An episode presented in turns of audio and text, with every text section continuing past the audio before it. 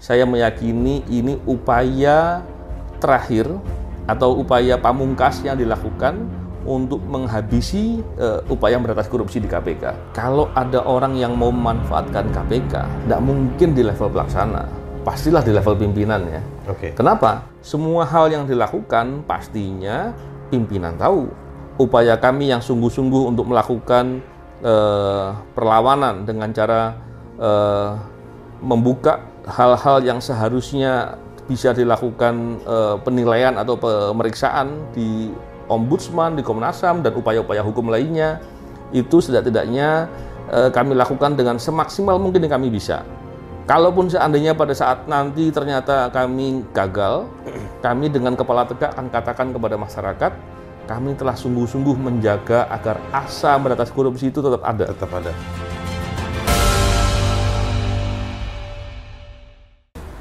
Halo orang-orang baik, uh, kita ketemu lagi di Kenalpot, kanal podcast uh, untuk orang-orang terpinggirkan. Waktu itu saya undang tamu saya hari ini uh, Novel Baswedan, Novel Ali Baswedan ya. Dulu pakai Ali kan namanya? Tapi nggak lagi lah. Udah nggak lagi. Nah tapi sebelum lanjut, saya ingin uh, bantu uh, teman-teman uh, apa namanya UMKM atau koperasi di Sumatera Barat yang dagang kopi uh, ini teman-teman saya uh, judulnya apa ini sebetulnya Noka Noka uh, ini bosnya namanya Febri minta tolong bang bantu promo nah ini kita kita promo tamunya Novel Baswedan lagi ya kan mahal nih sebetulnya kalau diiklanin ya. kita, Mas Novel kita ngebahas hari ini soal masih lanjutan soal uh, 75 orang korban genosida nih ya. Wah iya luar biasa. Habis sudah. Uh, genosida birokratik ya kan. Nah, uh, setelah banyak nih ya mm -mm. Uh, dilawan uh, upaya pemecatan ini, uh, lalu diklarifikasi ini bukan dipecat, uh, dipisah dari 75 itu ada 51 dan 24, yang 24 mau dibina, apa yang 51 dibinasakan barangkali, lalu lapor ke Komnas HAM ke banyak tempat, yeah. lewat teman-teman jurnalis juga di, yeah. dibantu untuk dibongkar ini semua uh, ini sebenarnya ada skandal kan, ya, ada skandal. Ya. Ini skandal. Kalau saya nih mas, hmm. ini targetnya mas Novel. Oh gitu ya. Kalau saya melihatnya ini. Seperti aku ikut-ikutan doang nih. Uh, sebenarnya saya nggak pernah ngeliat Mas Novel di KPK. ini targetnya kan Mas Novel, uh, Mas Harun. Mm -hmm.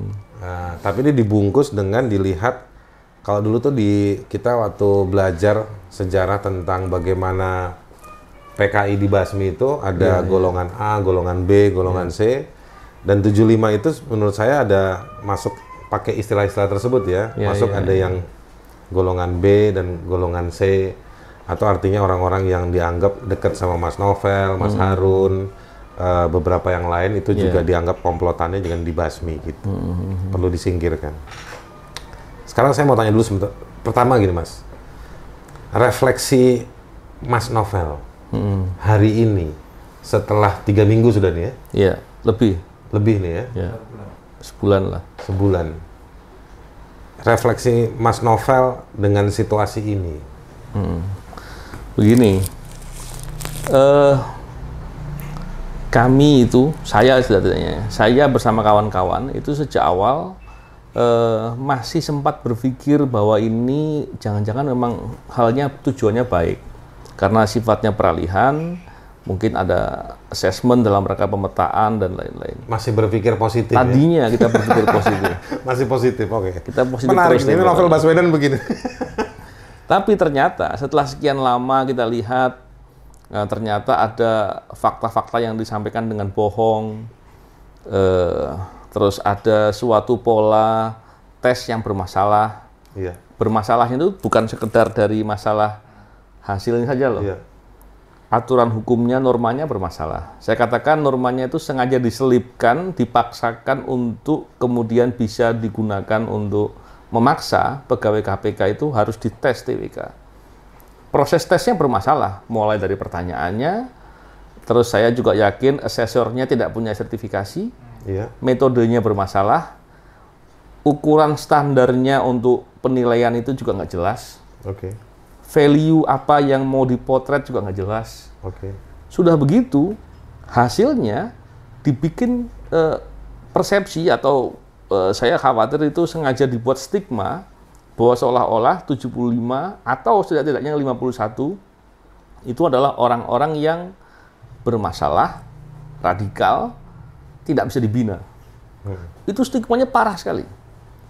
Sudah begitu, kami hanya minta kalau memang benar mereka punya pola tes begitu, ayo kita lihat tuh hasil tesnya. Oke. Okay. Kita lihat hasil tesnya. Di, sampai sekarang nggak nggak diberikan. Kami uh, pribadi-pribadi bersurat kepada uh, pejabat uh, pengelola informasi dan data di KPK, pejabat BPID, untuk uh, memberikan hasil tes. Sampai sekarang nggak diberikan. Hmm. Udah begitu, uh, apa namanya apa pun alasannya dalam beberapa penyampaian saya mendengar ada yang menyampaikan itu rahasia katanya. Sekarang kita berikan analogi. Kalau kita ke dokter ke rumah sakit kita sakit diperiksa. Hasil pemeriksaannya ada medical record. Itu ketika e, diminta oleh orang lain nggak boleh itu rahasia. Okay. tapi kalau yang bersangkutan minta harus diberikan gitu. Yeah.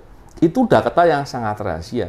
Ini assessment assessment yang dalam uh, terminologi biasa kita pahami sebagai pemetaan, ada serangkaian potret yang dilakukan, ukurannya jelas, metodologinya jelas. Setelah selesai assessment, yang diassess diberitahu. Biasanya yeah, begitu. Yeah. Setelah itu hasil tesnya dijadikan feedback. Yeah. Ini disembunyikan. Nah jelas kita bagaimana kita nggak melihat ini sebagai permasalahan.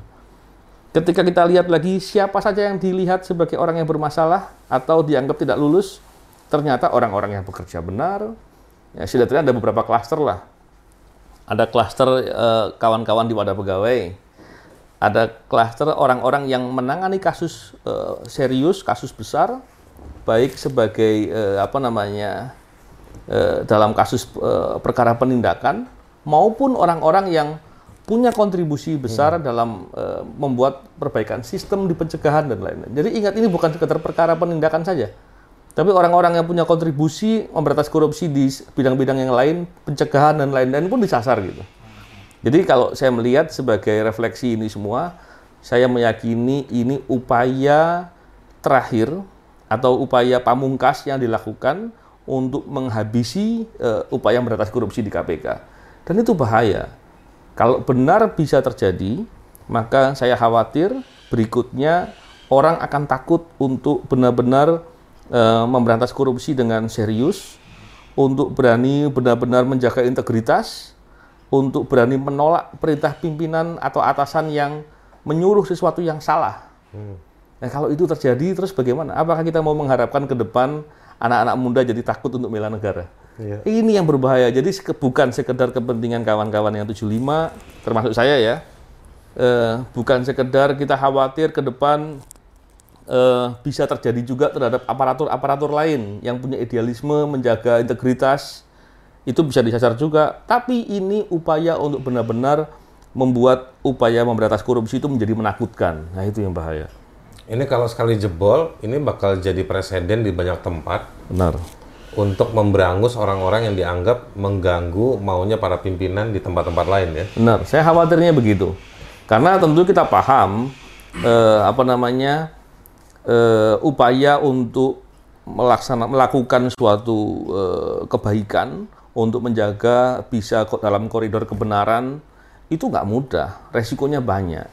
Uh, ketika orang benar-benar mau menjaga itu, justru kemudian malah diberikan sanksi, dia akan melihat di sisi yang sebelahnya orang-orang yang ikut untuk ikut arus untuk mengikuti yang nggak benar, bahkan mungkin uh, dalam perspektif uh, perkara anti korupsi ya, mungkin kompromi dengan koruptor, mendapat keuntungan, yeah. itu malah menjadi seperti menyenangkan. Yeah. Tapi yang berbuat baik justru membahayakan. Nah ini kan bahaya. Ini pendidikan yang buruk gitu, pendidikan yang buruk dan nggak boleh dibiarkan dan bukan sepele, bukan sepele. Nah sekarang balik ke soal KPK-nya, Mas Novel ini agendanya kan 75 disingkirkan, ini kan nggak berhenti di sini. Iya. Sebetulnya ada settingan tertentu terhadap KPK-nya itu sendiri. Benar. Untuk ke depannya. Yang Mas Novel lihat nih akan seperti apa KPK ke depan? Karena saya juga banyak ditanya orang. Iya, iya, iya. Gitu. Saya bilang, saya yang nomor 76, saya nggak masuk 75. Mas Haris kalau TWK nggak lulus pasti kan? nggak lulus saya. Gini, Saya khawatir terkait dengan masalah eh, ini KPK-nya ke depan seperti apa. Karena begini ya, sekarang ini eh, di KPK saya tidak mendengar di KPK ya, eh, setidak-tidaknya dari yang saya bisa lihat langsung itu eh, dulu di KPK ada mengerjakan pemberantasan korupsi ada fokus area. Sekarang kan Iya. tidak. Ketika pola bekerja dengan seperti ini, tentunya akan sulit diukur ya. Oke. Tapi kalau seumpama ada fokus area, area A mengerjakan di situ akan terukur. Oke. Area B ada terukur. Baik tindakannya dalam konteks penindakan, pencegahan maupun monitoring. Itu kan biasanya bersamaan. Nah, ketika pola yang sekarang ini eh, tidak terukur seperti ini, maka eh, pekerjaan sekedar menangani perkara akan menjadi seolah-olah wah itu sudah bekerja. Sekarang masalahnya resiko yang lain adalah ketika pola bekerja yang tidak dibuat dengan tatanan yang sedemikian rupa baik, maka potensinya adalah ketika ada orang yang mau memanfaatkan untuk kepentingan tertentu, taruhlah kepentingan politik gitu ya, untuk mengarahkan sesuatu ke mana gitu, itu akan mudah bisa dilakukan. Nah, itu yang bahaya gitu. Jadi saya khawatir kalau kemudian KPK hanya dimanfaatkan untuk suatu tujuan tertentu yang tujuannya tentunya tidak selaras dengan tujuan memberantas korupsi yang yang jujur, objektif dan eh, profesional gitu. Nah, sekarang eh, saya langsung aja. Ada yang bilang bahwa ini ada kaitannya dengan 2024. Ya saya saya kalau bicara begitu saya nggak ahli lah, nggak ahli soal itu dan tentunya eh, segala kemungkinan itu bisa terjadi. Tapi untuk berspekulasi sampai ke sana, saya bukan analis politik yang punya keahlian itu. Tapi kalau dari sisi profesional sebagai seorang penyidik di KPK, tuduhan-tuduhan ini kan memang memang biasa muncul kan Mas ya. Ya, ya, Dua, menjelang eh, 2019 tuduhan-tuduhan itu ada. ya, ya, Yang mencoba untuk menggunakan juga ada. ya, Bahkan menuduh Mas Novel ini main sama kelompok politik ini, si penyidik mana main sama kelompok ini, pimpinan mana, arahnya Iya, mau mana, itu tuduhan-tuduhan itu ada ya, ya. ya, ya. Akan tetapi barangkali Mas Novel bisa kasih penjelasan bagaimana cara kerja teman-teman di KPK selama ini. Begini, itu juga ditanyakan juga ketika saya diwawancara di tes eh, TBK. Iya. eh tadi yang saya katakan bahwa kalau ada orang yang mau memanfaatkan KPK, tidak mungkin di level pelaksana, pastilah di level pimpinan ya. Oke. Kenapa? Setiap proses di KPK itu ada eh, tahapan-tahapannya. Yang pertama, yang kedua harus dilengkapi dengan eh, dokumen-dokumen formal seperti surat perintah dan lain-lain dan perizinan dan lain-lain. Jadi saya kira kalau orang di level pelaksana punya keinginan tertentu mengarahkan suatu perkara, nggak logis, nggak logis. Saya saya ketika ditanya juga di TWK saya katakan kalau ada isu bahwa dikatakan dalam pertanyaan itu orang eh, fungsional di KPK bekerja sendiri liar punya suatu target tertentu, cobalah kalau ada isu begitu, tolong aja disimulasikan. Bagaimana caranya? Contohnya, maksudnya mau nangkap OTT gitu ya, nangkap di partai A gitu. Ketika mau melakukan itu, pertanyaannya yang eh, dalam rangka tindakan itu melibatkan siapa saja sih? Melibatkan Direktorat Penyidikan, Direktorat Penyelidikan, dan Direktorat Pengaduan Masyarakat contohnya. Atau direktorat lain lagi, ada direktorat yang terkait dengan eh, supporting supporting data Jadi dan artinya lain-lain. ini bukan kerja sendirian. Nggak mungkin kerja sendiri. Untuk menggerakkan beberapa direktorat, bagaimana caranya? Iya. Seorang direktur saja masih nggak mungkin bisa melakukan itu. Seorang deputi saja akan akan, akan tambah lebih masih ada kesulitannya karena ada kedeputian lain yang harus dilibatkan. Yang jadi kalau dibilang bahwa eh, dari dari fungsional atau dari pelaksana yang melakukan itu, saya kira itu nggak masuk akal. Nah, tapi eh, ketika kemudian eh, arahnya justru pimpinan, nah ini yang nggak boleh terjadi. Makanya eh, untuk melakukan hal, untuk menjaga hal itu tidak terjadi, biasanya KPK membuat fokus area. Jadi ketika menangani perkara, fokusnya ke mana-kemana itu jelas. Arahnya seperti apa, baik pencegahan maupun penindakan, itu akan bisa berjalan bersamaan dengan arah yang bisa terukur dan baik. Oke, jadi memang ini tuduhan-tuduhan ini makin gencar eh, dan itu nggak cuma dari dalam ya mas ya, Ya, dari luar apa kita sebutnya buzzer-buzzer ini tetap melihara terus ya. Tapi saya khawatirnya begini juga. Saya khawatirnya, contoh, saya pernah berbicara dengan orang yang punya spekulasi begitu eh, menyampaikan bahwa adanya ketangkap eh, kelompok A itu karena ada di level pelaksana yang nggak bisa diatur contohnya. Dan mereka bekerja sendiri. Saya khawatir justru ada oknum tertentu di level pimpinan yang punya janji barangkali ya. Oh. punya janji. Jagain ini ya jangan sampai ini nggak kena. Khawatir ya kemudian dalam prosesnya karena di KPK itu pimpinan bekerjanya kolektif kolegial. Iya. dan bekerjanya profesional dan melibatkan eh, banyak bagian. Nggak bisa kontrol semuanya. Ketika kemudian tertangkap alasan paling mudah untuk ngomong ya tinggal bilang aja oh itu ada bagian bawah yang nggak bisa terkontrol. Khawatirnya begitu juga isunya yang, yang kemudian menjadi seolah-olah benar.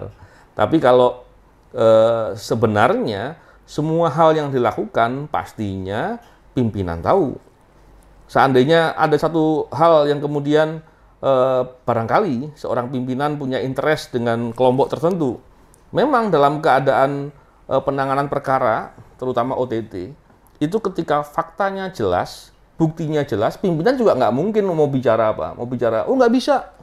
Iya, Pola ngatakan nggak bisa itu pelanggaran etik. Iya. Dan itu bisa menjadi permasalahan buat yang bersangkutan. Jadi dia harus logik dengan apa temuan-temuan dan pembahasannya semua. Logik dengan bukti-bukti juga. Oke mas, sekarang gini, eh, ini udah empat minggu.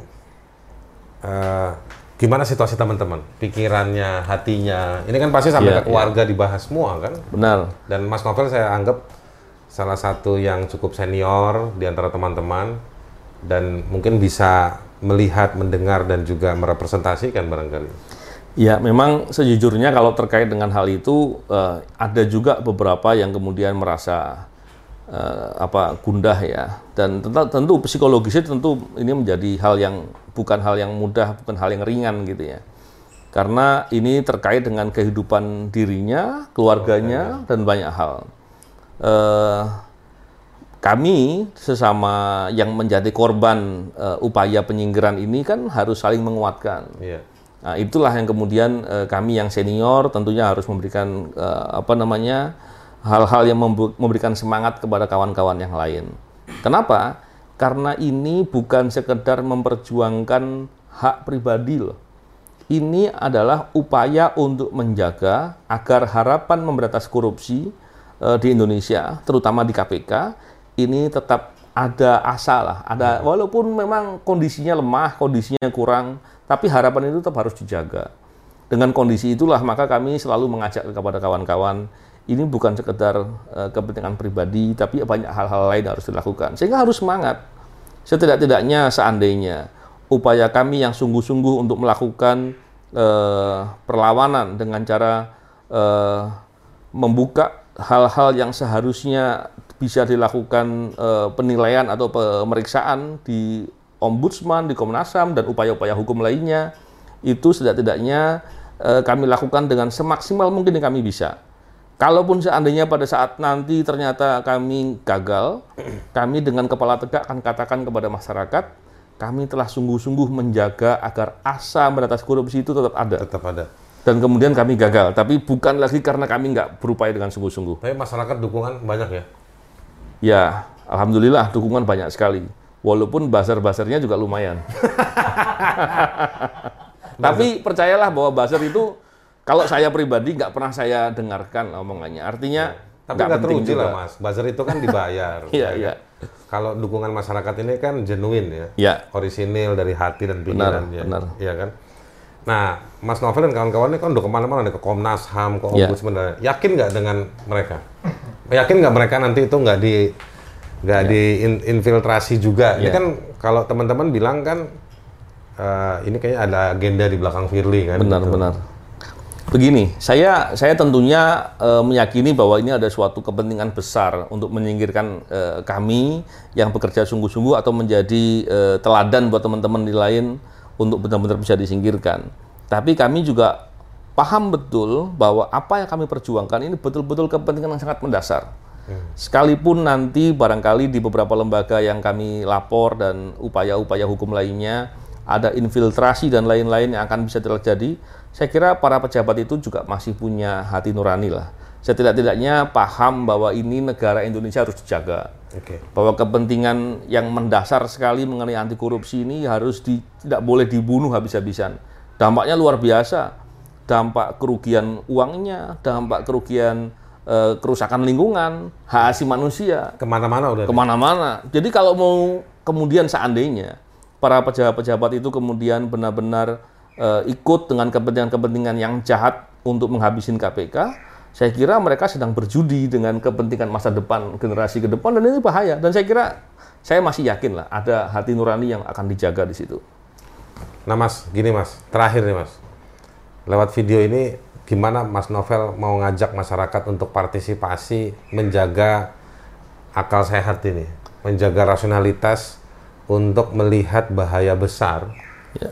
Ini menurut saya bukan nyingkirin 75 orang nih Mas. Iya, ini, iya, iya. ini tindakan menyingkirkan 75 orang ini bisa saya bilang juga mau mengamputasi gedung KPK itu sendiri. Iya, iya, iya. Jadi gimana caranya nih supaya masyarakat bisa membantu berkontribusi dalam situasi seperti ini, Mas? Ya, eh, begini. Yang pertama kita pasti paham bahwa kepentingan memberantas korupsi atau setidak-tidaknya ada harapan untuk korupsi itu bisa ditangani dengan sungguh-sungguh dan objektif, itu kepentingan yang sangat mendasar. Ini bukan sekedar masalah hitung-hitungan angka, bukan sekedar eh, persepsi-persepsi yang dibuat di atas kertas, tapi ini real. Bagaimana kepentingan kita sehari-hari akan terganggu, akan eh, apa namanya eh, apa namanya itu dihadang lah untuk bisa mendapatkan kebaikan. Oleh karena itu, eh, apabila maaf, apabila kita membiarkan ini terjadi, untuk mengembalikan kondisi itu sangat berat sekali. Butuh waktu, butuh, Butuh, tenaga. waktu, butuh tenaga, butuh suatu momentum yang sangat luar biasa. Maka saya pikir pilihannya adalah kita mesti punya kepedulian. Kepedulian itu apa? Banyak apa pun lah. Tidak perlu harus suatu hal yang sangat luar biasa baru kita berbuat, tapi sekecil apa pun kontribusi yang kita lakukan, kritik yang kita sampaikan, atau masukan saran pendapat, atau setidak-tidaknya tidak memberikan berita-berita hoax, tidak memberikan kebohongan-kebohongan, Atau tidak tidak mengebeli berita-berita itu. tidak membeli berita-berita yang seperti itu itu menjadi penting.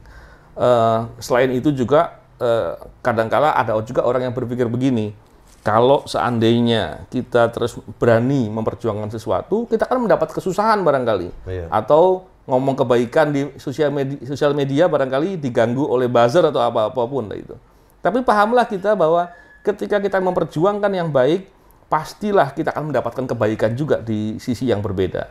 Jadi saya kira ini kepentingan, ini juga sekaligus membuat diri kita menjadi lebih baik ketika kita mau membicarakan kebenaran dan memberikan dukungan untuk kebaikan. Iya, iya. Saya kira itu. Oke, makasih Mas Novel. Jadi orang-orang baik sekalian, eh,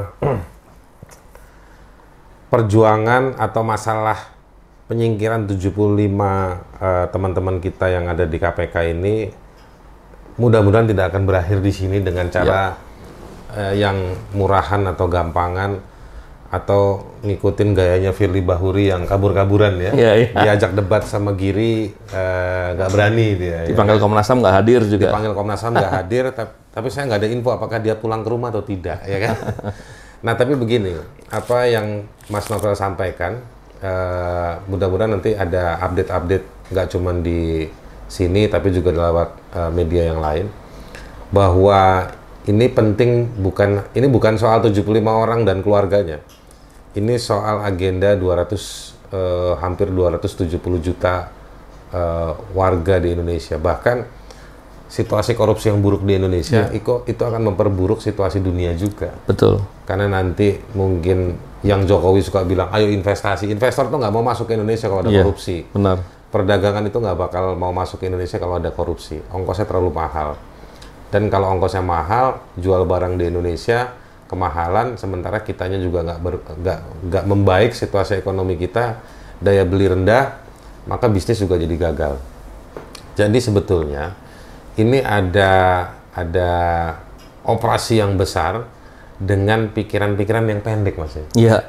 Jadi operasi besar dengan pikiran pendek. Se- eh, jadi kita semua penting untuk sama-sama bergandeng tangan, berpartisipasi uh, untuk memberikan perhatian pada isu penyingkiran 75 karyawan KPK juga penting untuk dengan cara apa pun Anda. Kalau Anda cuma bisa berdoa ya berdoalah. Iya. Kalau Anda bisa uh, berpartisipasi dalam sosial media untuk mengusir berita-berita bohong, mari gabung. Kalau Anda ingin berkontribusi jalan sama Mas Novel dan kawan-kawan ke Komnas HAM melapor ke yang lain-lain, silakan datang, silakan gabung. Kalau Anda punya cara yang lain, silahkan juga. Nah, tetapi itu semua harus dengan satu keyakinan bahwa ini untuk tujuan bersama lebih luas, uh, jangka panjang. Uh, untuk itu, ya. ini tidak akan berakhir di sini. Perjuangan ini pasti akan berlanjut terus.